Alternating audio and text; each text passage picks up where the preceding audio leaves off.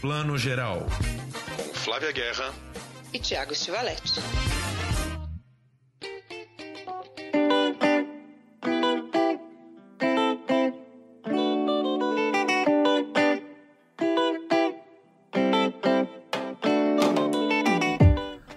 Dia, boa tarde, boa noite para você que está escutando o Plano Geral, seu podcast de cinema e séries de TV, edição 76. Não esqueça de seguir a gente lá no Insta, perfil Plano Geral Underline Podcast. Gente, uma edição um pouquinho diferente dessa vez. Eu começo aqui falando sozinho com vocês, sem a minha querida amiga Flávia Guerra, que está em Madrid. Pois é, Flávia conseguiu tirar um pouco a cabecinha desse buraco chamado Brasil, onde a gente vive e está em Madrid. Ela foi para cobrir uh, os prêmios Platino, a cerimônia de premiação dos prêmios Platino, que aconteceram no último domingo, dia 3 de outubro. Daqui a pouquinho ela vai estar aqui com a gente contando como é que foi essa premiação, como foram os premiados. Os Platino, para quem não conhece, é a maior premiação do cinema ibero-americano que a gente tem, ou seja, é uma premiação que engloba é, cinema é, latino-americano, espanhol e português, todos juntos numa mesma premiação. Então a gente tem dentro de cada categoria de indicados é, uma, uma miscelânea e uma mistura de atores, diretores, uh, técnicos de vários países diferentes. O Brasil esse ano estava com algumas boas representações. É sempre uma representação um pouco lateral, né? Porque é gente de todo o continente.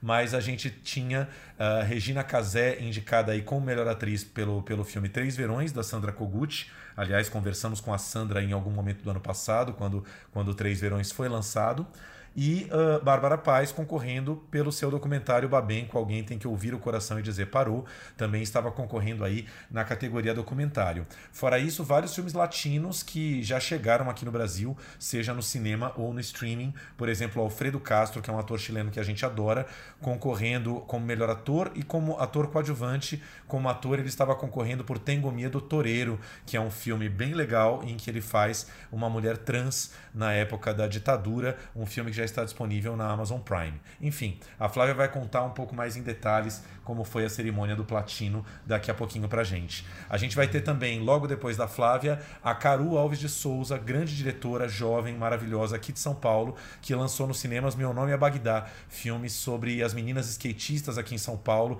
como é esse universo das meninas skatistas é, vivendo, né, é, é, fazendo seu skate aí num mundo bastante machista. A gente pode imaginar que os meninos é, desse mundo também são bastante machistas e tratam elas com uma dureza excessiva e o filme vai mostrar isso de uma maneira muito leve. Daqui a pouco a Caru conversando aqui com a gente. Vamos falar um pouquinho aqui de dicas da semana. É, queria começar falando um pouquinho de séries. Não sei quem aqui já terminou de ver Nove Desconhecidos, a série estrelada por Nicole Kidman e Melissa McCartney na Amazon Prime. A série enfim terminou, né? A Amazon estava colocando um episódio por semana aí pra gente ver. E o oitavo e último episódio rolou já na semana passada. Queria saber um pouquinho de vocês, que vocês coloquem lá no Instagram também o que acharam desse final?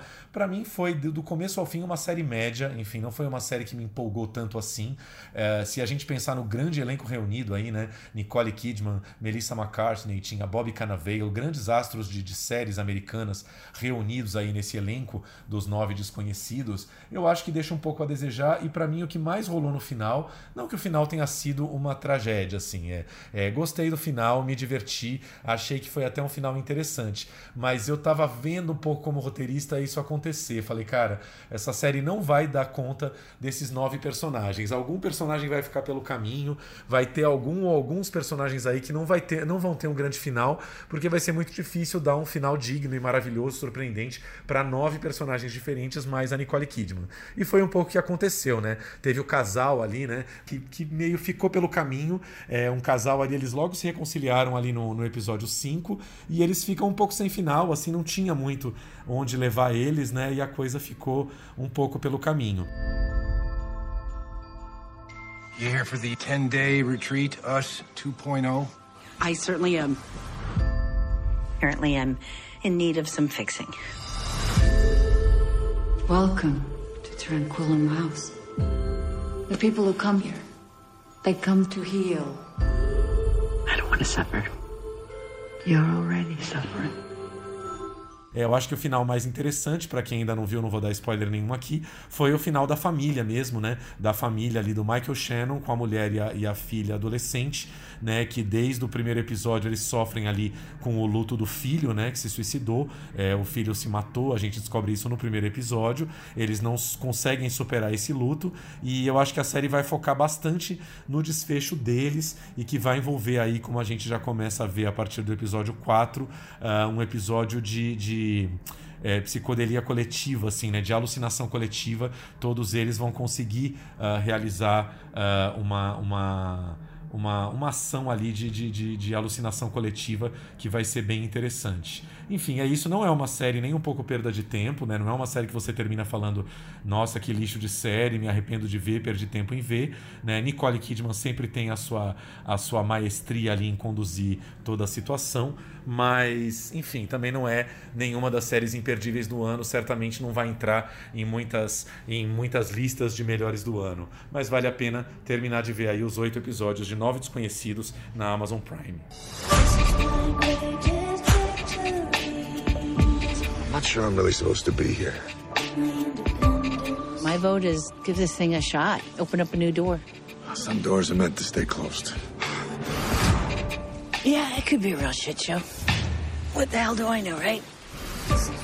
Agora, outra série que eu consegui dar uma olhada essa semana e recomendo bastante, não sei quem conseguiu ver já a primeira temporada, a segunda temporada entrou alguns dias na Globoplay, Segunda Chamada, mais conhecida também como Supressão da Educação, né? É, alguém deu esse, esse nome para a série Segunda Chamada e eu achei que tem tudo a ver porque realmente a estrutura é muito parecida, né? Você tem os personagens fixos, em vez de ser num hospital, é numa escola, e aí você tem alguns personagens rotativos, né? Principalmente da primeira para a segunda temporada, alunos que entram na escola pública Carolina Maria de Jesus, que é comandada aí pelo diretor vivido pelo Paulo Gorgulho e pela Lúcia, que é a grande professora heroína, apesar dela dizer o tempo todo na série que ela não é uma heroína, mas claro que dentro da estrutura da série ela é a grande heroína, o papel da Débora Bloch, né, a professora de letras e de literatura ali para o pessoal da escola pública. É um elenco maravilhoso, eu acho que o elenco ali dos professores, uh, desde a primeira temporada, é, é tão maravilhoso que sustenta todo o interesse da série, além da Débora Bloch, a gente tem Talita Caralta, que a gente comentou semana passada, que está também no thriller O Silêncio da Chuva, do Daniel Filho. Né? Talita Caralta faz a professora de matemática, sempre com um, um tom cômico assim muito maravilhoso para a série. A gente tem também o Silvio Guindani fazendo o Marco André, que é o professor de artes plásticas. E o curioso dessa segunda temporada é que, ao contrário da primeira, que teve 13 episódios e estreou primeiro na Globo, né? Passou na Globo, se eu não me engano, era toda terça-feira, ao longo de 13 semanas, ou seja, ao longo de mais de três meses.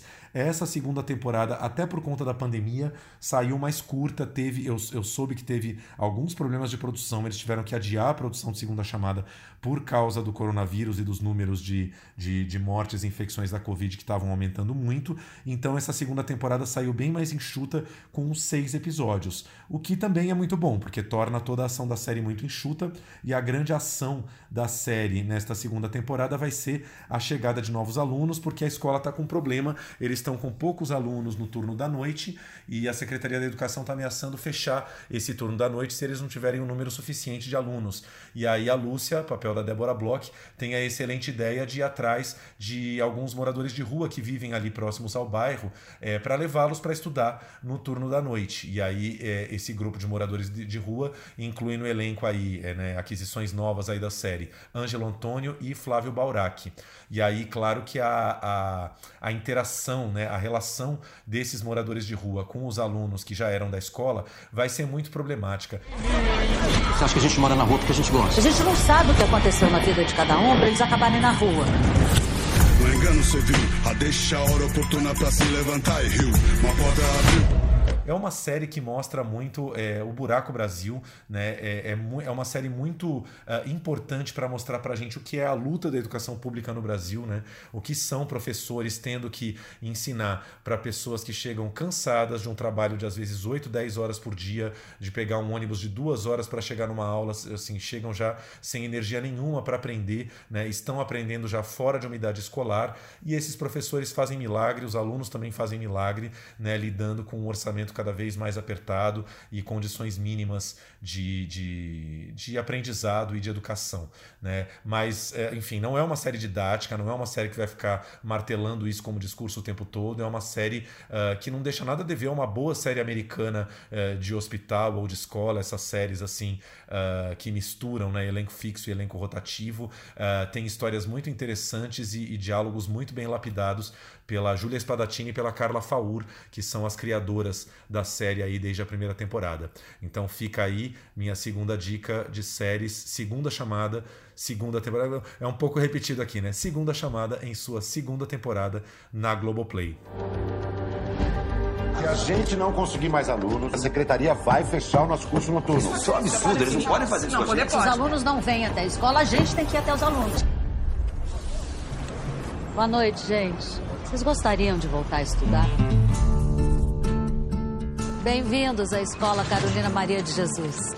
Vamos falar um pouquinho de cinema. Cinema não, vamos falar de filmes no streaming um pouquinho. Queria, queria dar uma dica uh, maravilhosa. É, a plataforma do Sesc Digital, que a gente sempre fala aqui, busquem no Google Cinema em Casa com Sesc. Vocês vão entrar numa página beta, que é uma página como se fosse uma Netflix ali, com uma lista, um cardápio de filmes muito legais que o Sesc disponibiliza e aumenta toda quinta-feira. Semanalmente eles colocam filmes inéditos e gratuitos, não precisa nem de cadastro, gente. É só entrar e começar a ver os filmes. E aí, desde a semana passada, quando eu bati o olho no post deles, eu já enlouqueci, porque eles estão fazendo uma mini retrospectiva, uma, uma mini sessão especial dedicada a Claire Denis, que é talvez a minha diretora francesa preferida é, dos tempos atuais. Não vou falar assim, né, diretora francesa de todos os tempos, mas diretora atual, né, que que está filmando ainda em atividade. Eu acho que a Claire Denis é a minha preferida. Se escreve Claire Denis, né, como se fosse Denis, mas na França a gente fala Claire Denis. E três filmes dela, três dos filmes mais maravilhosos dela, entraram em cartaz no Sesc Digital e estão ali disponíveis para todo mundo ver. Uh, o principal deles é talvez um dos filmes preferidos da minha vida, O Desejo e Obsessão. Em inglês, o filme se chama Trouble Every Day. O filme é falado em francês, mas tem esse título em inglês, Trouble Every Day, que é o nome da principal música é, tocada pelo Tinder Sticks, que é uma banda maravilhosa e toca no filme. O Trouble Every Day, eu acho que é o único filme que eu conheço que trata do tema canibalismo de uma forma adulta, assim. Não é o canibalismo mostrado de uma maneira antropológica, né? Não são canibais em nenhuma tribo. É, são uh, seres humanos que têm essa pulsão canibal, é, um desejo voraz de, de realmente devorar o outro é, quando o desejo toma conta. Então trata aí de um casal de, de americanos que chegam a Paris. É, o, o, marido desse casal é vivido pelo Vincent Gallo, né? Tá sumido o Vincent Gallo, aí grande ator cult aí, né, de vários filmes, ator e diretor, né, grande diretor também de filmes independentes. E o Vincent Brown e a, o Vincent Gallo e a esposa vão para Paris visitar um médico que eles conhecem é, que, que trata justamente da questão do, do canibalismo. E vai ter uma personagem lateral no filme que é vivida pela Beatriz Dalle, que é uma verdadeira canibal, enfim, uma mulher que não consegue transar com nenhum homem sem literalmente devorá-lo, sem querer, sem, enfim, devorá-lo, não sei nem como explicar isso assim, né? Devorar mesmo, morder, mastigar, né, a pessoa com quem ela está transando. É, é estranho, né? É um filme difícil de falar sobre ele, o Trouble Every Day, mas o tratamento dele é, é o tratamento que a Claire Denis dá é, é, é uma coisa fantástica. Assim, é um filme que fica rondando o tempo inteiro esse mistério do canibalismo e, e ao contrário de nos afastar, né, de colocar a gente de fora, falar assim, nossa, Deus me livre, eu não sou canibal, o filme vai construindo uma ponte entre esse canibalismo e, e, e a paixão como elemento que pode devorar o ser humano, né? O desejo é, voraz e sem limites por outra pessoa que pode ameaçar é, toda a identidade de um ser humano se ele deixar essa paixão tomar conta. Enfim, um filme muito, muito interessante, um filme de 2001, ou seja, está completando 20 anos, o Trouble Every Day, uh, com a trilha maravilhosa do Tinder Sticks, é, uma, um grupo inglês que eu sou apaixonado e que é um parceiro fixo da Claire Denis. Mr. Mrs. Brown.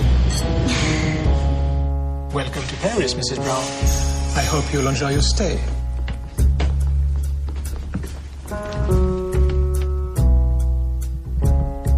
Os outros dois filmes eu vou falar rapidinho, são filmes que têm estrelas maiores aí. Minha Terra África é um filme da Claire Denis de 2009, estrelado pela Isabelle Huppert, e um dos lances interessantes da Claire Denis é que ela é uma diretora uh, francesa que passou boa parte da infância e adolescência dela morando na África. É, o pai morava é, na África, trabalhava lá, e ela passou boa parte da juventude dela no continente, passando por alguns países diferentes. Então essa experiência africana mar marcou a Claire Denis por toda a vida e marca a cinematografia dela. E nesse filme Minha Terra África, a Isabelle Huppert vai ser um pouco um alter ego, talvez da Claire Denis ou da mãe dela, porque faz uma fazendeira branca, na verdade, a mulher de um fazendeiro, de um dono de terras na África, que, que vive, as terras desse marido dela ficam justamente na, no mesmo lugar onde nasceu o maior líder rebelde daquele país. Se eu não me engano, o, o, o o filme nunca nomeia qual país, de qual país africano eles estão falando. Mas o lance do filme é mostrar essa presença branca da Isabelle Huppert num continente que é completamente hostil a ela e ela tentando se entender e se achar e criar suas conexões dentro desse país. Outro filmaço. E o terceiro, que é o penúltimo filme lançado da Claire Denis, estrelado pela Juliette Binoche, é o Deixa a Luz do Sol Entrar. Um filme que, para quem conhece a, a filmografia da Claire Denis, é um filme até um pouco estranho, porque ela não vai falar nem de canibais, nem de experiência africana americana, é, nem de, enfim, sexo voraz, não tem nenhum tema mais polêmico ou pesado. A, a Claire Denis ela vai para um terreno que é um terreno mais conhecido do cinema francês, um terreno mais sentimental, amoroso, burguês, eu diria, porque a Juliette Binoche faz essa mulher de seus 50 e poucos anos, é, de classe média, burguesa em Paris, que está simplesmente tentando ainda encontrar o amor aos 50 anos. Ela já é separada, ela, ela é muito carente, ela está ela tá, é, enlouquecidamente à procura de um novo amor, de alguém para amar. E, e, o filme vai girar muito em torno desses impasses afetivos e amorosos dela, os homens que ela conhece, homens por quem ela rapidamente se apaixona, mas nem sempre vão estar tão interessados assim nela. E, e é um filme muito especial porque, apesar de trafegar nesse terreno é, romântico burguês que é muito comum ao cinema francês, a Claire Denis dá um pouco uh, o tom dela ali, até uma certa dureza que é muito típica da Claire Denis, assim, é, uma dureza uh, muito interessante. Não é um filme nem um pouco Água com Açúcar, também não é um filme é, romântico. Na verdade, é um filme sobre a procura do amor, mas não exatamente romântico. E só para atiçar um pouco a curiosidade, é um filme que termina lá. Eu não lembro se é a cena final ou logo depois dos créditos. Tem uma grande cena, eu acho que é a cena final, antes dos créditos rolarem. É, vai ter uma grande cena da Juliette Binoche com Gerard Depardieu, que é um. Não é exatamente um terapeuta, ele é um é um místico, enfim, é um místico que ela vai procurar, um guru com quem ela vai ali tentar saber um pouco mais do futuro dela. E é apenas uma cena do Gerard Depardieu, mas ele está fantástico. Ou seja, esses três filmes imperdíveis, gratuitos na plataforma do Sesc Digital. Desejo e Obsessão de 2001, Minha Terra África de 2009 e Deixa a Luz do Sol Entrar, que se eu não me engano é ali de 2016 ou 2017, um filme bem mais recente da Claire Denis, uma diretora que vale a pena descobrir. Agora sim, chegou a hora. Quero saber dela, que está linda, maravilhosa em Madrid, cobriu neste último domingo aqui os prêmios Platino. Ela está gravando com a gente aqui logo depois da premiação para contar para a gente tudo que rolou nessa premiação, prêmios Platino 2021 que aconteceram em Madrid. Flávia Guerra está lá e conta para a gente como é que foi a premiação e queremos saber, Flávia, Brasil saiu com algum prêmio ou saiu de mãos abanando? Conta para a gente. Olha, Thiago, infelizmente esse ano a gente não teve premiação para o Brasil. A gente não pode dizer que saiu também de mãos abanando porque realmente prêmio é isso, né? A graça mesmo, eu acho que é ser indicado e participar da festa. Claro que quando a gente ganha é muito mais legal, né? Eu suponho, né? Porque também nunca fui indicada a um prêmio de cinema. Mas enfim, falando sério aqui, a gente estava bem representado, né? O documentário que concorria pelo Brasil, o Babenco, Alguém Tem Que Ouvir o Coração e Dizer Parou, da Bárbara Paz, foi um dos documentários mais celebrados, né? Desse ano, do último ano. Ele que estreou lá em 2019, no mundo ainda pré-pandêmico, no Festival de Veneza, tem né, feito uma carreira linda. Mas era difícil para o documentário da Bárbara Muito porque, entre outros, o ganhador que estava lá fazendo frente era apenas o agente duplo da Maite Alberdi, que é maravilhoso, né, gente? Eu sou fã incondicional desse filme, vocês sabem muito bem o quanto eu já falei dele aqui. Sou muito fã também do documentário da Bárbara Paz. Acho muito difícil. Olha, esse ia ser um prêmio que se eu tivesse que votar, eu ia sofrer bastante, porque são dois filmes incríveis e muito diferentes. Já está aqui com quatro documentários maravilhosos, como Agente Duplo, que é maravilhoso, ou Cartas Mojadas, todos os, os quatro filmes são filmes que interessaram ao mundo. Então, assim, é, é como eu, tava, eu fiz uma mesa aqui, o pessoal do, que lançou o Doc Land, e eles falaram, agora é a era do ouro do documental. Os argentinos acham que eu sou brasileiro, os brasileiros acham que eu sou argentino.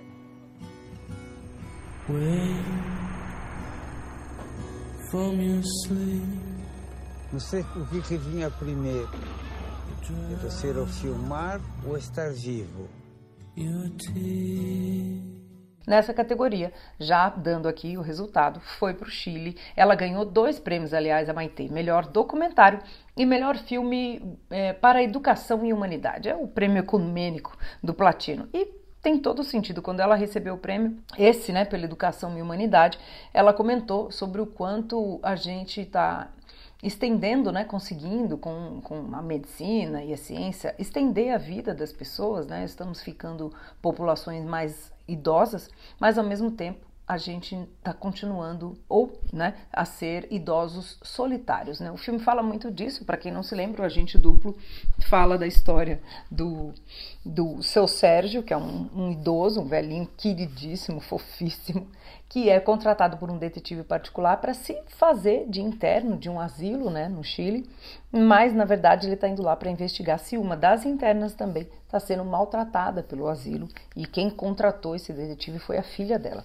É um filme lindo, maravilhoso, com técnicas de direção assim geniais e está disponível na Globoplay. Para quem não assistiu, corre lá que vale muito a pena. Contra Mercúrio y veo un aviso que decía, se necesitan personas de 80, 90 años. Estoy loco, ¿qué diablo? Porque no me convencía de 80, 90 años. Já falando aqui das ficções, corre lá na Netflix. A gente já tinha comentado aqui um dos grandes favoritos desse ano, que era A Ausência que Seremos, ou El Olvido que Seremos, um filme colombiano, apesar de ter sido dirigido pelo espanhol Fernando Trueba e atuado, né, protagonizado pelo também ator espanhol Javier Câmara. O filme é colombiano e né, representou aí a produção do país. É uma coprodução. Aliás, um dos assuntos muito importantes aqui do Platino esse ano, Thiago, foi o assunto do mercado. O Platino sempre foi um prêmio, né? É como se fosse o Oscar ibero-americano, vamos dizer assim, né? França, Espanha, França, eu já colocando a França aqui no meio. Espanha, Portugal e os países da América Latina que falam português e espanhol. Então, assim, é, a gente sempre associou assim, ah, é o dia lá de prêmios, né? Uma noite como o Oscar. Mas assim como o Oscar tem toda uma semana de eventos, tem uma o que a gente chama de rodada de entrevistas no sábado. Então, eu entrevistei o Michel Franco, o diretor do Nova Ordem, que está na Amazon, foi indicado a melhor filme, não levou, mas é um filmaço também. Entrevistei o Fernando Trueba, que levou aí esse sim, melhor direção, pelo Ausência que Seremos. Entrevistei a atriz maravilhosa Maria Mercedes Corroy, a Llorona, a atriz da Chorona, ela é a personagem, né, que faz essa figura mitológica da Chorona nesse filme guatemalteco. Entrevistei, enfim, outras personalidades. Mas o que, o que é interessante é que esse ano teve um mercado, um Iber Series Platino Indústria, que é aquilo que a gente sempre fala aqui, que é assim, o que o movimento Festival de Cannes não é só a competição, é esse mercado de Cannes, né, o marché que reúne mais de 5 mil profissionais do mundo inteiro. E o mercado aqui, esse que teve a primeira edição em Madrid, movimentou muito o platino. Então, a gente viu que essa edição ela foi, né, sendo os filmes foram sendo vistos, discutidos, episódios, primeiros episódios de várias séries que com certeza vão fazer um super sucesso na próxima temporada também foram exibidos. Eu vou contando mais aqui depois. Então isso é interessante e nesse mercado muitos muito foi é, discutido, é para isso que eu vou chegar aqui, falando da produção Colômbia e Espanha, da importância da gente coproduzir cada vez mais, né? Que com os streamings, a questão da coprodução ela está muito forte. Primeiro porque os streamings, o lado bom do streaming é que eu posso na minha casa tranquilíssima ver aí ó um filme colombiano que está passando na Netflix sem ter que necessariamente esperar que esse filme estreie nos cinemas. Morando em São Paulo, isso é muito mais simples, mas para quem mora, por exemplo, em cidades, mesmo no, no, no, estado de São Paulo, estado do Rio, perto de grandes capitais, muitos desses filmes não chegam. Imagina quem está longe das grandes capitais. Então o streaming democratiza esse acesso, né? Nós aqui podemos ver um filme colombiano, o filme da Guatemala, o La Llorona ou A Chorona, estreou nos cinemas do Brasil, está em cartaz, mas com certeza já já ele chega no streaming também para novamente tudo aqui que eu falei se realizar. Quem está longe desses grandes centros onde filmes assim estreiam, vai poder ver no streaming também. Eu, aliás, quero rever o filme. É isso que é muito interessante. A gente vê cada vez mais a América Latina fazendo isso com a Europa. E o Brasil também entra nessa. Nós estamos num momento difícil, né, Tiago? A gente aqui vem sempre falando da crise que o Brasil está e a Ancine também. Mas a gente espera que muito em breve saia. É muito bacana a gente ver todos esses estrangeiros conversando com a gente e todos muito felizes com o cinema brasileiro. Aí eu volto depois dessa volta imensa para falar do cinema brasileiro. Regina Casé, que estava indicada a melhor atriz, tinha concorrentes aí de peso. A própria Maria Mercedes Coroy, pelo La Llorona. A Regina Casé estava indicada a melhor atriz pelo Três Verões, indicação merecidíssima. Eu, aliás, teria colocado Os Três Verões também a melhor filme, né? Até conversei sobre isso com a Regina. Esse filme tinha tudo para estar em todos os cinemas, né? O Três Verões, a gente trabalhou muito nele. A gente fez um lançamento gigante, demos milhões de entrevistas e no dia do lançamento, de quatro dias antes, né? começou o lockdown. Então foi uma pena realmente para Sandra, para gente, para o filme. E é incrível que mesmo com tudo isso, ele tenha feito essa carreira e a gente esteja aqui hoje. Fim de ano é o pesadelo do caseiro. Delicious, delicious. Ela é vegetariana, madame. Ah, tadinha. Ih, gente, é aquele moço da tornozeleira, né? Abre logo essa porta pra esse homem, esse homem deve ter trauma de portão fechado. Mais de 10 chamadas desse número, eu achei que podia ser uma coisa urgente. Para terminar, a gente teve a premiação, na verdade, não foi nem a Maria Mercedes e nem a, a a Regina foi uma atriz espanhola que ganhou por um filme que se chama As Bodas de Rosa. Seria mais ou menos né, o casamento de Rosa. Essa atriz, ela se chama Candela Penha. E esse filme, As Bodas de Rosa, também ganhou a melhor interpretação né, feminina de coadjuvante. Se chama Natalie Pozza, ou Poça, a atriz. Então é um filme bem interessante. Eu conversei também com a Candela e ela falou que é um filme sobre uma mulher que decide tomar aí partido da própria vida, do próprio destino. É uma mulher, no caso, mas poderia ser um homem também. É sobre pessoas que um dia assumem aí as rédeas da própria vida. E aqui eu deixo uma observação. Vamos falar do grande vencedor que é o A Ausência que Seremos. Javier Câmara, ator maravilhoso, eu fiz questão de tietá-lo e tirar uma foto com ele, porque eu, eu, o amo desde que vi Fale com Ela, do Pedro Almodóvar. Ele é o grande ator aí do Fale com Ela. Continua a ser um grande ator, pessoa simpaticíssima, cara genial, incrível. E ele faz um colombiano, né? Ele até comentou essa coisa do sotaque, né? Porque para um espanhol que tem um sotaque espanhol é tão particular e lindo. O sotaque colombiano também é lindo, mas é bem diferente. Ele fez Nesse papel ele faz um médico, o Hector Abade, que realmente existiu uma figura histórica que lutou, olha só, tão atual hoje em dia, né, pela vacinação contra pólio né, né, na, na Colômbia, nos anos 70 e 80, pela democracia, pelo saneamento básico. Era um médico incrível que foi assassinado pelos grupos paramilitares. Estou dando um spoiler imenso aqui, mas isso não estraga o filme. O filme é sobre essa trajetória desse homem maravilhoso. Então, como o próprio Javier disse, é um momento muito importante para a gente contar histórias assim. O Fernando Troiba, diretor, que também ganhou a melhor direção do prêmio aqui esse ano, falou a mesma coisa. A gente filma tantas, né, tantos filmes, tantas películas sobre gente que a gente odeia, pessoas odiosas. Vamos começar a filmar as inspiradoras.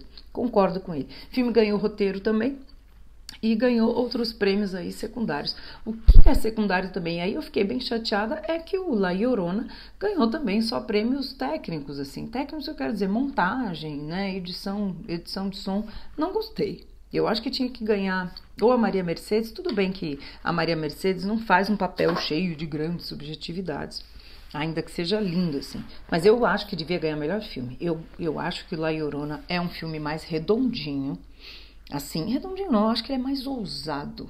Ele é mais, ele, ele dá um passo a mais, assim, um cinema com um pouquinho mais de uma mão autoral. Eu acho que o Ausência que Seremos, que ganhou o melhor filme, é um pouquinho muito cozinha internacional demais, assim, sabe? Mas vocês assistam, opinem, a gente vai continuando aqui.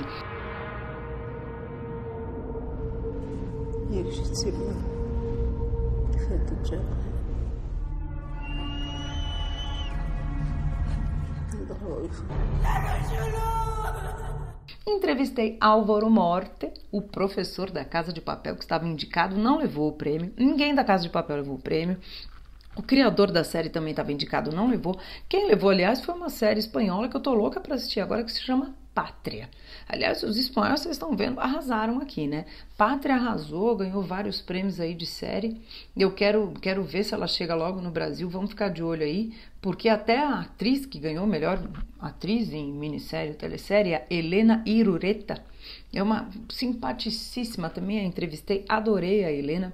E ela falou que quando eles começaram a filmar, era uma coisa assim assim, quase despojada, uma coisa muito ação entre amigos, uma produção pequena. Ela falou que se eu soubesse que ia dar tudo isso aí, eu tinha ficado muito mais nervosa. Então, quem assistiu adorou essa série, diz que é o máximo. Então, vamos ficar de olho aí. ETA ha decidido dejar de matar. Voy a volver al pueblo. Al volver del pago ETA he visto luz en casa de esos. Lo que nos faltaba. Ser víctimas de las víctimas. Por favor, no remuevas. Ahora hay paz. Eu vou parar por aqui, porque senão não terminamos. E sim, outra coisa. Nosso Pergaminho Vermelho, filme do, do, do Nelson Botter Jr., lindo também, né? Animação brasileira, não levou também. Mas, de novo, levou quem? Espanha. Gente, olha, os votos penderam muito para os anfitriões da festa esse ano, hein? La Galina Turuleca. A Galinha Turuleca, é o filme que ganhou melhor animação, adorei o nome desse filme. Enfim, gente, para terminar, Diego Luna, grande ator aí de Tua Mamá Também e tantas outras coisas, foi homenageado da vez. Ele falou uma coisa muito interessante também sobre essa questão do stream, streaming bombando nos assuntos, né? Mas ele diz algo que a gente sempre bate aqui e é totalmente verdade. Para a gente ter mais diversidade no nosso cinema, para a gente não ficar só vendo séries e filmes americanos, que amamos sim, mas gente, vamos ver um filme da Guatemala? Vamos ampliar o olhar, sair da nossa zona de conforto, né? Conhecer mais, assim, bom para a gente como espectador.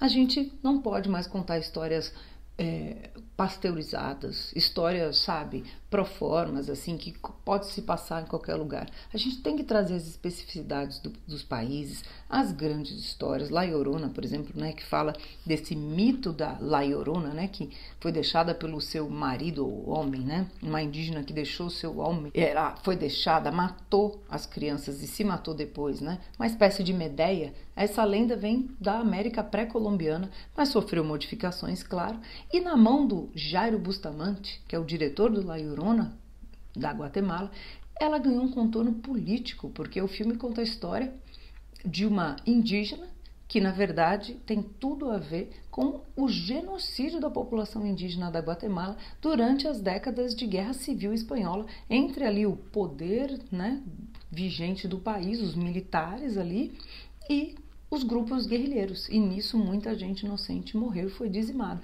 Então o filme tem esse fundo, esse pano de fundo extremamente político, contundente. O filme é lindo, forte e assustador porque fala muito da nossa realidade. Poxa, isso é muito interessante. A gente trouxe, né? A gente viu a realidade, um mito latino-americano, um mito com uma releitura maravilhosa que só o Jairo Bustamante ou o Jairo poderia ter dado, mas com uma linguagem internacional que foi parar, né? No foi indicado ao Globo de Ouro de melhor filme esse ano e foi pré-finalista do Oscar, né? De melhor filme internacional. Então é disso que a gente está falando aqui. Vamos ficar de olho porque muito mais coisa bacana vem por aí e eu vou detalhando mais o que eu vi na no Platino, né? De repente na semana que vem, nas outras semanas a gente vai trazendo aí alguns trechinhos de todas essas conversas muito incríveis que eu tive por aqui.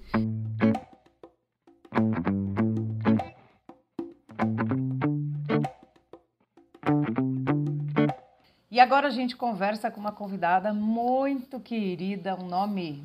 Assim, a gente pode falar um novo nome, um nome jovem do cinema brasileiro, mas a Caru já tem história e tem várias obras aí, incluindo o primeiro longa-metragem dela, que se chama De Menor. É um filme que eu adoro, que estreou no Festival do Rio, do Rio em 2013, fez uma estreia ótima que ela traz também personagens jovens e mais uma vez nesse novíssimo filme que ela está lançando agora, Meu Nome é Bagdá, também a gente tem os jovens, principalmente as jovens em questão. Caru, obrigada por estar conversando aqui com a gente. Bem-vindo ao Plano Geral. Obrigada a vocês pelo convite. Estou muito feliz. Obrigado, Caru. Bem-vinda, Caru Alves de Souza. Meu nome é Bagdá. Esse filme, como a Flávia já falou um pouquinho aqui, sobre meninas skatistas em São Paulo, né? Uma realidade que a gente raríssimas vezes vê no cinema brasileiro. Eu lembro que eu vi seu filme a primeira vez na abertura do, do Festival Sesc Melhores Filmes do ano passado, que estava rolando a pandemia já. E eu lembro que você, o seu filme foi ocupado por derrubar ali a plataforma do Sesc. Deu, deu um certo pau ali, porque muita gente acessou ao mesmo tempo, querendo ver esse filme ineditíssimo e derrubou pro bem o servidor lá do CineSesc, mas no fim bastante gente conseguiu ver, né? Que demais! E você sabe, Thiago, que eu, a primeira vez que eu vi o filme, eu vi no Festival de Berlim, e ela também quase que derruba lá o cinema da mostra Generation, porque foi um auê, ninguém queria ir embora no final, né, Caru? E os alemães são super protocolares, né? Acabou a sessão, vai embora. E os brasileiros e os alemães da plateia ficaram tão empolgados que, né, depois do debate, o debate foi super legal e o público aplaudiu demais. Depois, quando o filme foi premiado, que o filme levou um prêmio super importante na mostra Generation, também, tá? Ninguém saía do cinema, né, Caru? Sim, foi, foi demais. Eu lembro que eu não conseguia sair do cinema e porque todo mundo queria falar e felicitar e não sei o quê. E quando a gente ganhou o prêmio de melhor filme, também a gente não parava de falar. E era todo mundo queria falar. E eu olhava para a diretora da Generation e falava assim: ah, desculpa, mas é porque a gente está muito feliz. Muito bom, Caru. É, o seu filme é, é, inspirado, né? Vem de um livro do Tony Brandão, não é isso? Chamado Bagdá. E eu queria saber um pouquinho em que momento você tomou contato com o livro e em que momento você teve essa ideia maravilhosa de que a, o seu protagonista não ia ser um menino como livro, mas ia ser uma menina, enfim. Então, o Tony apresentou pra gente, é, pra para mim e para Tata, né? É, faz muito, muito tempo. Na verdade, foi o primeiro roteiro que eu escrevi, foi a adaptação desse livro, 2011, alguma coisa assim. E, é, e, aí, e aí, ao longo do tempo, foi depois que eu fiz um laboratório SESC de, de roteiro não, ele é de 2008, desculpa, a primeira vez que eu escrevi. Porque o laboratório foi em 2009. Olha como o filme é antigo, o projeto é antigo. E, e aí, nesse laboratório, durante uma consultoria com a Lohans Coriá, que é uma, é uma guionista famosa, roteirista famosa, ela a gente junta assim chegou meio teve uma catarse ali falamos pera Caru você não quer contar a história do ponto de vista do, do menino? Você quer contar a história do ponto de vista da prima dele na época e que chamava Tati e aí e aí eu comecei a escrever a história mudei um pouco e aí, logo quando a Rafaela entrou pro projeto, porque estava na Tangerina e depois eu levei para Manjericão, aí a gente pensou, uai, mas a, o Bagdá pode ser a Bagdá? E a Bagdá pode ser skatista e ela pode ser a protagonista. E aí foi aí que mudou toda a história. E aí, galera?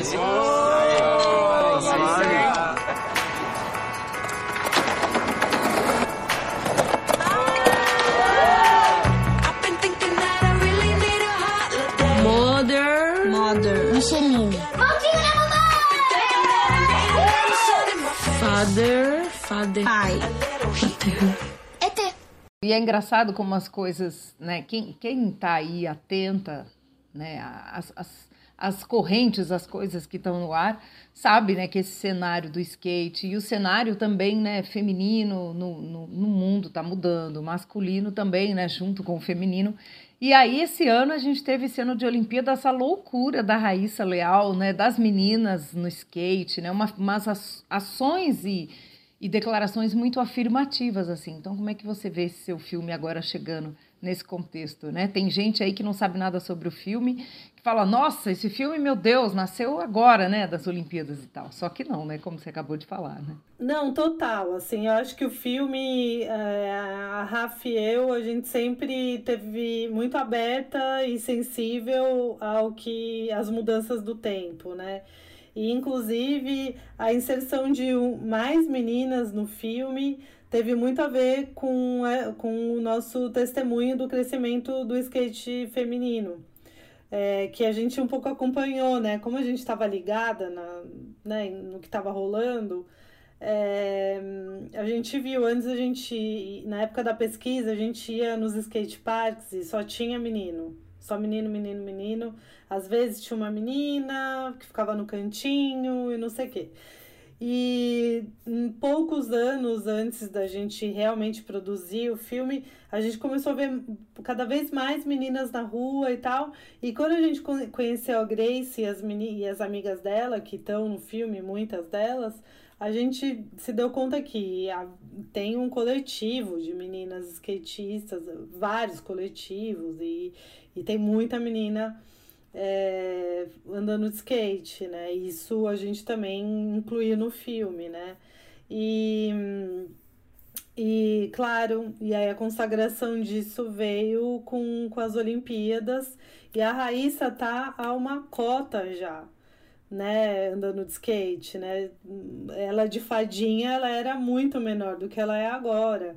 Então, quer dizer, e ela já foi inspirada, né, por alguém. Eu sei que ela tem o apoio do pai dela, mas ela já, já começou a, a andar de skate num contexto onde ela podia entrar no skate park, né? É, no meu caso, por exemplo, quando eu ganhei um skate do meu pai, quando eu tinha sete anos de idade, os meninos não me deixaram nem entrar no skate park. E hoje em dia, é, enfim, é claro que tem muito para conquistar, mas é muito diferente né, do que era há trocentos anos atrás. Mas você aprendeu? Você anda de skate? Não, não aprendi, porque eu era muito tímida e quando eu fui expulsa, e aí dei meu skate para um menino e nunca mais andei. Mas imagina, se fosse agora, eu estaria super skate, skateando, né? Onde fica o skate park, Caru? Foi no ABC, eu não lembro em qual cidade do ABC. Legal, máximo. Eu queria comentar uma coisa. Bom, é, tudo que você está contando, você falou, né? A Raíssa não começou a andar de skate ontem, você não começou a fazer seu filme ontem, tá 14 anos aí, né? Da criação até o lançamento, então é bom a gente realmente notar que nada começou ontem, né? Bem importante deixar isso bem marcado. Eu queria te perguntar do, do, do machismo, que eu acho que é um lance muito presente no seu filme, em situações é, bastante violentas, num certo sentido. O pior é que é um violento, entre aspas, normal da vida, né? Que está muito normalizado. É rotineiro, quero dizer, né? As mulheres enfrentam isso o tempo inteiro em muitos campos. E no seu filme tem pelo menos duas situações. Uma dos policiais, muito agressivos, né? Dizendo se fosse minha filha não estaria aqui andando de skate mas dos próprios meninos, o que é mais assustador, né? Porque a gente às vezes tem uma idealização de que as gerações mais novas são um pouco mais cabeça aberta, mas é, os meninos eles, eles, eles, eles trazem consigo na criação um certo machismo, um lance do patriarcado que vem muito pesado às vezes, né? Queria saber se você observou isso já na observação da tua pesquisa, enfim. É, sim, com certeza. Até uma coisa que, que eu sempre tive vontade de trabalhar no, no filme é exatamente essas opressões, essas violências que, que estão normalizadas, né? Então, um enquadro de uma poli de, de polícia, todos os skatistas levam, e as skatistas meninas, enfim, todo mundo leva, mas estou falando é, do, dentro do contexto do, do skate é muito normal, assim, né? Você recebeu um enquadro. E, e todas as outras situações, a situação do acosso também, né? Todas as mulheres, e eu posso dizer que 100% tem alguma história de um acosso, violação, enfim, tudo isso. Aquela situação na festa é uma situação muito normal, né? Muito normalizada e nem por isso deixa de ser uma violência muito grande, né? Então o filme fala muito desse tipo de violência, né? Essa violência normalizada. Em relação a, ao skate, o que eu pude notar, o que eu conversei com a Grace, né, e as meninas, elas podem falar muito melhor que eu disso, mas é, mas digamos, pensando nos meninos que estão no filme, eles sim já têm uma cabeça muito mais aberta do que os meninos do skate da minha época. Os meninos de skate da minha época que eu conheci eram uns machinhos, sabe? Que só entrava quem era namorada deles. Ou uma mina que eles diziam: ah, mas ela é tipo um homem, né? Eu ouvi muito isso de mim, por exemplo porque eu ia muito para bar quando eu era adolescente e bebia e tal, e aí os e, e saía muito com moleque. E os moleques falam assim: ah, mas a Caru pode, porque a Caru é como se fosse um menino, né? É como se fosse um. Da... Então, assim, quer dizer. É... Então, e, só que os meninos hoje, que eu conheci, pelo menos falando dos, dos meninos do filme, não são assim, sabe? Eles já têm uma cabeça muito aberta e já entendem que não tem essa, que uma menina pode ir num num skate park e andar sozinha, que uma menina pode andar bem e tal.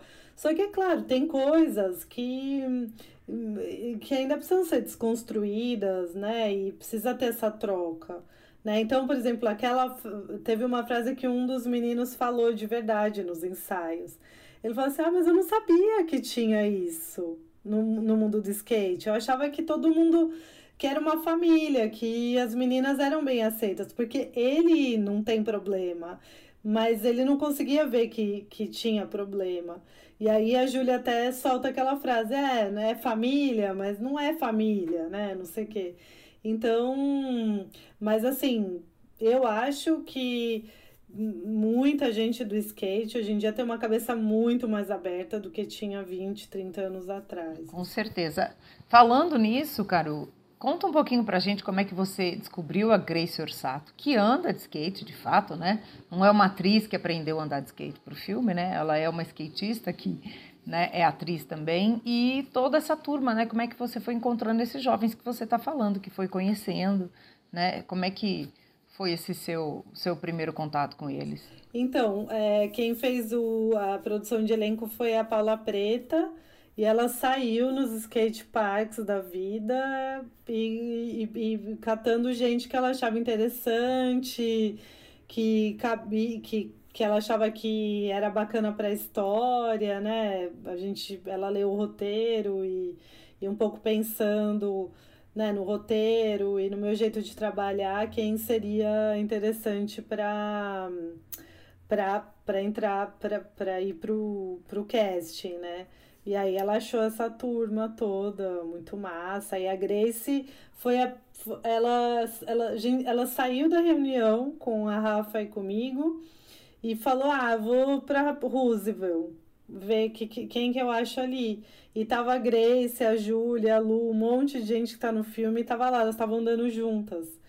E aí ela chamou, né, pro, pro filme e as meninas contam que olharam para ela e não, não botaram uma fé e tal. E aí, mas elas foram, imagina.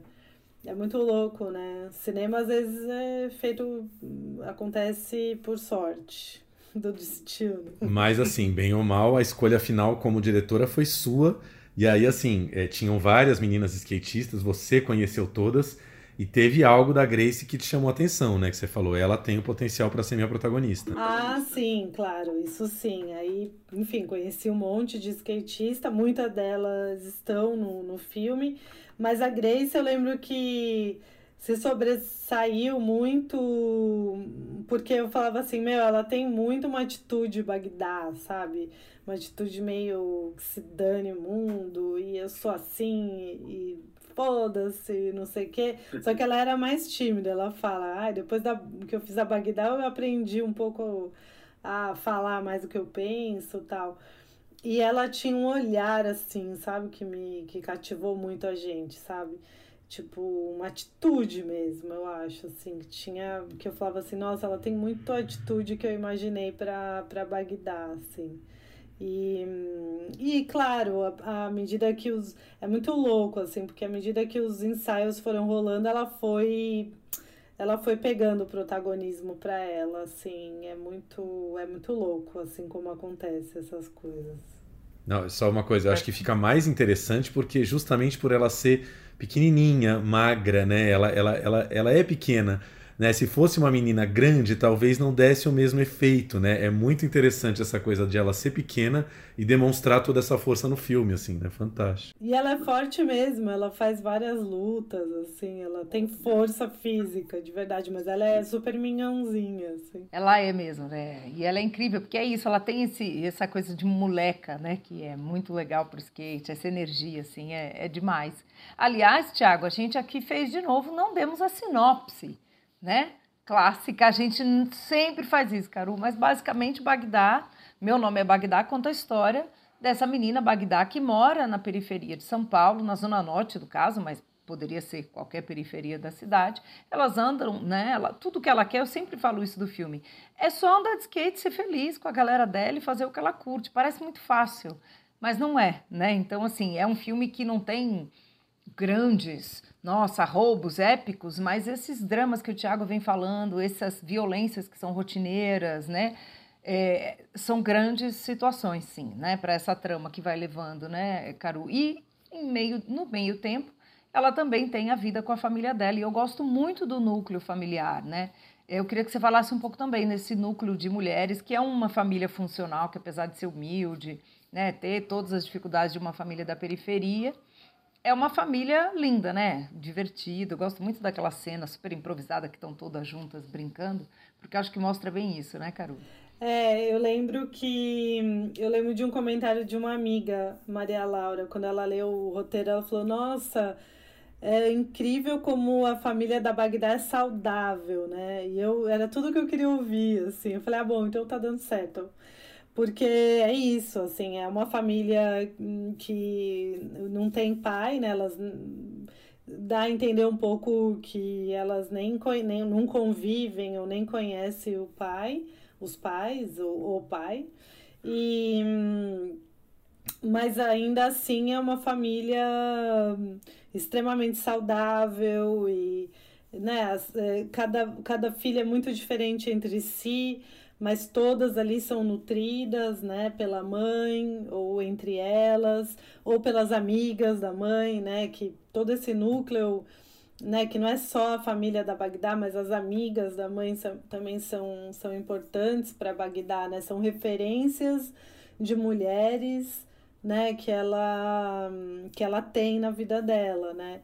Então, então é, é, é muito importante para o filme, né? Porque o filme não é só sobre o skate, né? Mas é também todo, toda essa questão da dessa é, solidariedade entre essas mulheres e como quando né como as mulheres quando elas se juntam de uma maneira bacana e tal é, e criam laços de afeto e de cuidado, como isso é poderoso para neutralizar e combater essas outras opressões do dia a dia, né? Assim.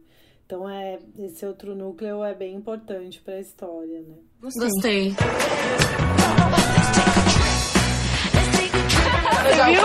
Já sei, sabe o que a gente podia fazer? Lanche estilo NASA.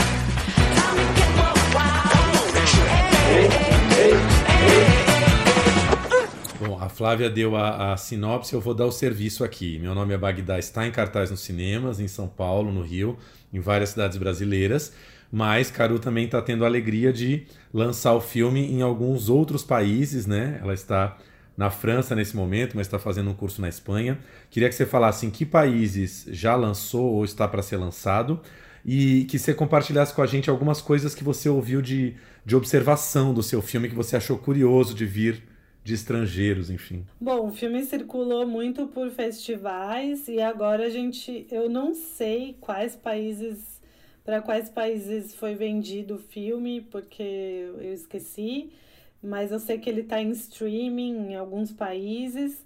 A gente pegou toda a pandemia, então, por exemplo, aqui na, agora ele está sendo lançado na França, ele está em cartaz em mais de 60 cidades na França e semana que vem vai entrar mais em 20 cidades, então é um lançamento gigante assim. E chama Bagdá ou Mon nom é Bagdá? Je m'appelle Bagdá. Ah, e E eu tô aqui fazendo uma turnê por algumas cidades para fazer, né, participar de debates, tal. E e tá sendo bem interessante, assim, porque, enfim, é, em geral eu acho muito bonito, assim, eu fico muito emocionada, porque muitas meninas é, mais jovens e e meninas skatistas também entram em contato com a gente, ou pela página do filme, ou pela minha página, ou vão falar comigo depois da sessão, e todas elas super felizes, inspiradas, tal, pelo filme. Eu acho muito massa, assim, eu acho que é que é o retorno mais legal, assim, que, que eu tive né, com o filme é da juventude mesmo. E foi uma surpresa grata porque a gente sempre pensou nesse filme que esse filme tinha que chegar para a juventude de verdade que não, não era um filme só sobre jovem mas que adulto vê. E, e realmente chegou assim sabe? O, é, a gente ganhou um prêmio a gente ganhou um prêmio do júri. Em vários festivais que tem júri jovem, a gente ganha prêmio e tal. É, então foi muito legal, assim, sabe? É, isso tá sendo muito legal. Em geral, isso. Em geral, as pessoas ficam felizes de ver o filme, sabe? Eu, eu, e eu comparto essa felicidade. Eu, toda vez que eu vejo o filme, aí eu saio, totalmente, parece que nem fui eu que dirigi, sabe? Eu viro espectadora, assim, porque eu adoro ver o filme. Eu sempre saio com um sorrisão, sabe? E eu sempre me divirto e tal. E eu vejo que as pessoas gostam muito desse alto astral, assim, que tem o um filme. E que era uma coisa que a gente queria muito, assim. Ah, eu quero fazer um filme alto astral, tal. Chega, chega de ver mulher sofrendo o tempo inteiro, sabe? E aí, então isso foi, isso tá sendo bem legal. Eu acabei de voltar de uma sessão agora, numa cidadezinha pequenininha aqui perto de Paris. E foi muito legal, porque ficou pouca gente, assim, pro debate. Sempre fica, né? Era tarde e tal. Ficou, vai, digamos, umas 20 pessoas na sala. E assim, cara, ninguém para A galera não parava de perguntar, assim, sabe? A gente ficou mais de 40 minutos conversando. Então, em geral, a recepção do público, assim, é bem, bem legal, assim. É, eu tô feliz. Que sonho o público da França, né? Estreando em 60 cidades só na França, coisa que aqui no Brasil tá super difícil para o cinema brasileiro. Um público desse interessado, 20 pessoas num debate numa cidade pequenininha. É muito, é muito amor o público da França para o cinema, né? Tiago, que morou na França, que estudou na França, sabe muito bem, né? É, não tem, tem país que goste mais do, do, cinema do que a França, né? Que bom que existe a França. Não, e hoje também de manhã eu fui num debate com. Gente, sei lá, eles tinham 15, 16 anos. Meu, cada pergunta sobre a cor do filme, não sei o que, eles sabem muito ler o cinema, assim, eles têm um, desde muito pequeno, um olho muito treinado, assim, eu fiquei meio impressionada, eu não sabia disso, assim. Eu fiquei pasmada, na verdade, porque eu falei, cara, eles têm, eles, eles dominam muito a, muito, assim, a gramática do cinema, e desde muito pequenininho, assim. E muito legal. Mas assim, isso é muito louco. Eu tô fazendo uma turnê basicamente por salas municipais que são mantidas pelo Estado. Sim. Que tem assim, tem uma cidade desse tamanho, tem um cinema com uma projeção incrível, porque a projeção, o som, a cor, tudo é um negócio de louco, as salas super bem cuidadas, lindas, lindas, lindas, e são todas municipais. Eu só tô fazendo o turnê por salas municipais e que tem apoio do Estado. Então, quer dizer, política pública é tudo, né? Você falou nisso e eu imagino que neste momento ainda de pandemia, o nosso circuito SPCine aqui não esteja rolando muito, né? As salas não devem estar abertas, né? Não. O nosso circuito é de céu, né? E os céus estão fechados, né? Porque os céus são unidades educativas e de esporte também. A gente não vê a hora de todo mundo vacinar essa pandemia embora para essas sessões dos céus que são que devia ter em todo o país, né? Eu, sinceramente, acho que toda a escola pública devia ser um céu. Sabe? Tipo, acho que o padrão escola pública devia ser o padrão céu. Um dia a gente chega lá. É, então, é bem isso, assim. Vamos ver. Ah, o filme entrou em cartaz agora no Centro Cultural São Paulo, que não é municipal. Ah. Não, é, não é municipal, é estadual, né? Nossa, agora me deu um branco. Bom, enquanto isso, eu dou uma curiosidade aqui. Caru é filha da grande, maravilhosa Tata Amaral, né? Que é uma grande cineasta também, mas eu acho fantástico ver, Caru, como vocês duas são grandes cineastas e a sua carreira é totalmente diferente da sua mãe, né? Você não não, não seguiu os passos da sua mãe, eu acho, em, em estilo, em nada. Você construiu muito a sua estrada. Né? Tata Amaral, só lembrando aqui, diretora de Um Céu de Estrelas, de Antônia. E eu preciso contar uma anedota. Uma vez, uma vez não, durante muitos anos, cara, eu achava que Tata era filha de Suzana Amaral, diretora de A Hora da Estrela. Que vocês eram todas, assim, uma grande família de três gerações. Até que um dia alguém falou: não, mas a Suzana não tem nada a ver com a Tata. Eu falei: meu Deus, eu sempre achei. Falei: claro, imagina, a Tata, filha de Suzana, né? Louco. Não, mas não é só você, muita gente. Ah, que bom. Minha avó ficava muito triste, que falavam, ai, ninguém sabe que eu existo. Eu acho assim, tem coisas que eu acho que a gente é, tem uma certa relação, assim, no, no cinema que a gente faz, mas é, eu também, a gente a gente conversa muito sobre isso, fala, gente, parece que não é da mesma família, porque são é muito diferente o estilo de direção, tudo, sei lá. Mas é claro que tem algumas relações, tem, né? Enfim, a gente faz muito drama né, com família, familiar e tal. Mas, mas realmente, não, é, não, não dá para comparar, são, é muito diferente. Mas isso é bom, né? Enfim. E tá conseguindo tirar algum projetinho da gaveta nesse momento tão difícil para o Brasil? Algum novo projeto? Ah, eu tô escrevendo agora com a Josefina Trota, é uma produção da Manjericão, né, com a Rafa. E a gente tá, tá escrevendo e participando de laboratórios, essas coisas para conseguir coprodução, né? Porque agora tá quase impossível conseguir dinheiro no Brasil. Tá bem complicado, assim, né? Os editais estão saindo a conta gotas e, e aí quando sai tem centenas de pessoas na fila. Então a gente agora está focando muito Legal. em participar em mercados e laboratórios para conseguir coprodução. Legal. Não precisa contar muito, mas é juventude de novo? Universo jovem? Não, é, não. Agora é mais é, uma personagem de 40 anos. Jovem, menina. Jovem, juventude, é o que estamos falando. Mas não é juventude de 20 anos. E, e ela é administradora de um cinema pornô no centro da cidade. E aí o filme é sobre o cotidiano dela.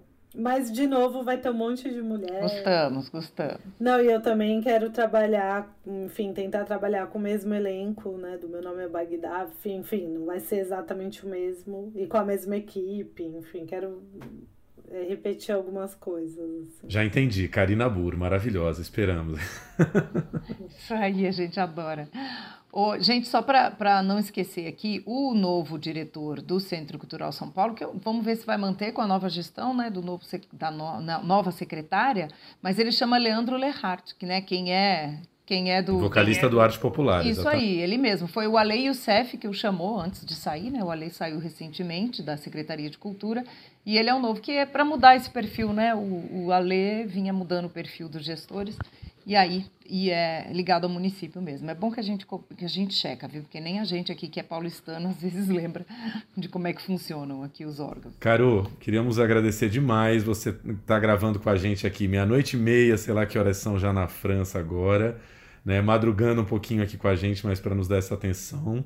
Parabéns pelo filme, por esse sopro de vitalidade assim desse teu segundo filme que eu acho que aos pouquinhos, né, aquela história, cinema ainda está complicado, mas como você falou, tá tendo CCSP, daqui a pouco tem streaming, pode demorar um tempo, mas o filme vai chegando a todo mundo que, que precisa e deve e vai gostar de vê-lo, né?